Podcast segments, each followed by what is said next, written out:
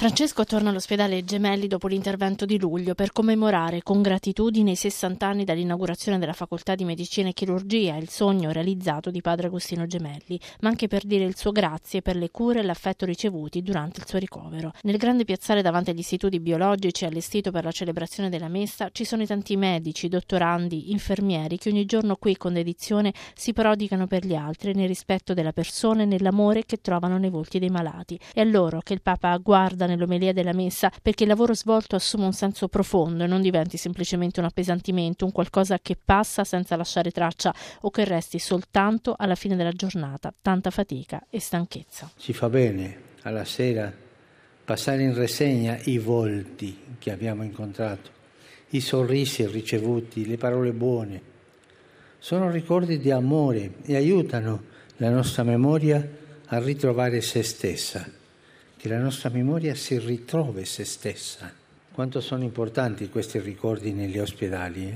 Possono dare il senso alla giornata di un ammalato, una parola fraterna, un sorriso, una carezza sul viso. Sono ricordi che risanano dentro, fanno bene al cuore. Non dimentichiamo la terapia del ricordo, fa tanto bene. Ricordo è una delle tre parole che fanno da guida alla riflessione del Papa. La sua visita al Gemelli cade nel primo venerdì del mese dedicato al Sacro Cuore di Gesù, a cui è intitolata l'Università, e l'omelia è tutta incentrata su questo cuore che palpita, che offre misericordia, che ama e parla, che dona vita. È un cuore che genera commozione, capacità che nella fretta di oggi, afferma Francesco, tra mille corse e continui affanni abbiamo perso lo smarrimento del ricordo e della memoria. Senza memoria si perdono le radici e senza radici non si cresce.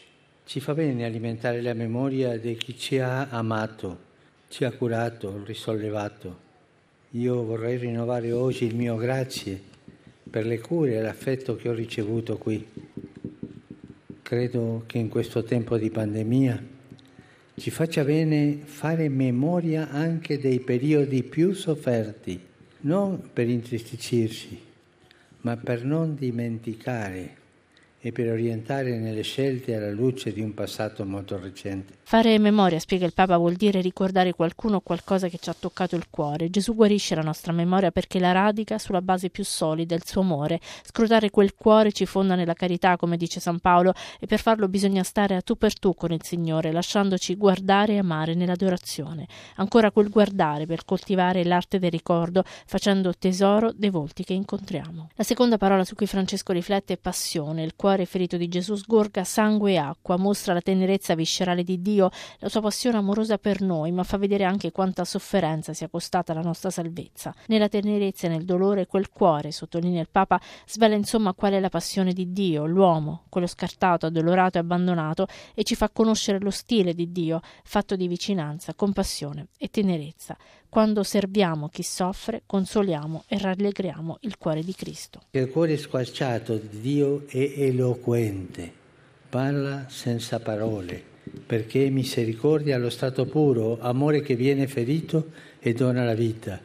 E Dio, con la vicinanza, la compassione e la tenerezza. Quante parole diciamo su Dio senza far trasparire amore, ma l'amore parla da sé, non parla di sé. Chiediamo la grazia di appassionarci all'uomo che soffre, di appassionarci al servizio, perché la Chiesa, prima di avere parole da dire, custodisca un cuore che pulsa amore.